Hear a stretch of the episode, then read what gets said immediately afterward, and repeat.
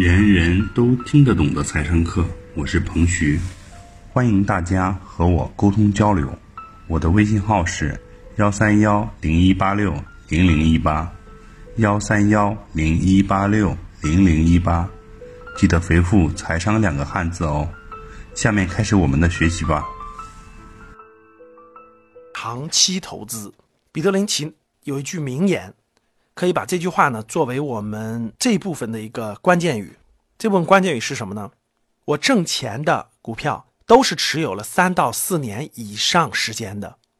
那通过这句话，大家应该就可以看得出来，长期投资是多么重要的了。那在这部分当中呢，我们有几个内容给大家分享。第一个就是我们上次课讲过的，那彼得林奇呢把上市公司分成了六种类型。这六种类型呢，我们分别做了讲解。那在这部分的刚开始呢，我们讲解一下不同类型的这种上市公司，它分析的要点在什么地方，就是它核心的地方在什么地方。那所有类型的上市公司呢，最重要的有这么几个指标是非常重要的。第一个就是市盈率，因为上次我们说过了，市盈率是判断这个公司它估值的高低的。第二个就是。公司内部人士是否在买入本公司的股票，是否在回购？这个回购非常的重要。第三个就是迄今为止公司历史上的收益情况，它是这种时断时续的，还是持续稳定的？啊，这点是非常重要的。还有一个就是公司的资产负债情况是好还是坏？它是负债率比较低，还是负债率比较高？还有一个就是他手里的现金流怎么样？啊，现金流为正。还是现金流为负，这些指标呢，都是林奇提出来认为是股票分析的时候的要点。那针对不同类型的公司，他又做了一个具体的分析。比如说，对于缓慢增长型的公司来说，最重要的是什么呢？最重要的就是，因为缓慢增长型的公司呢，购买这种公司最核心的目的是为了获得股息，或者我们叫分红，要不然的话。就没必要买这种公司啊！这种公司它体态非常庞大，它的增长和下跌都很缓慢，但是它的股息率很稳定，有的也很高，每年能达到百分之五、百分之六，但是它很稳定。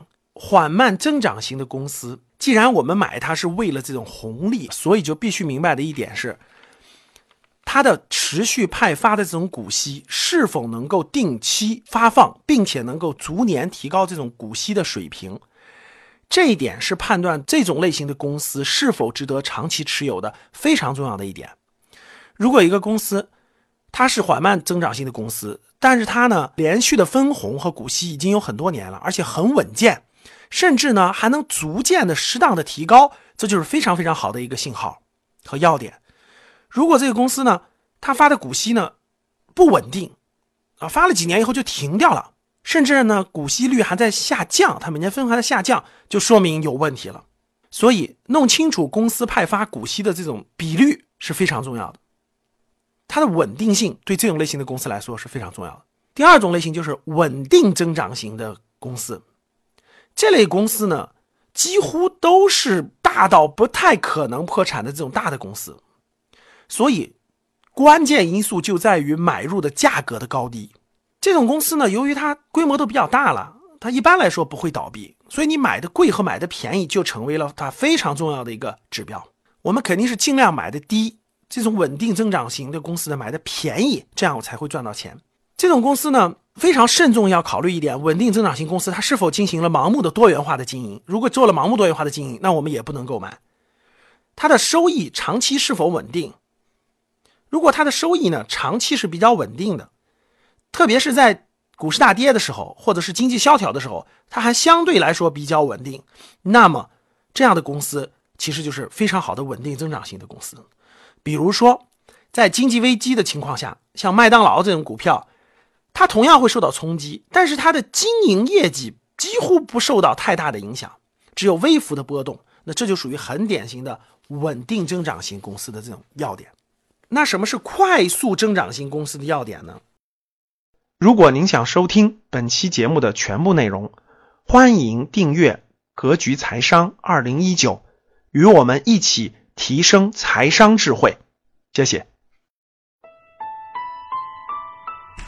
以上就是本次课程的内容，人人都听得懂的财商课。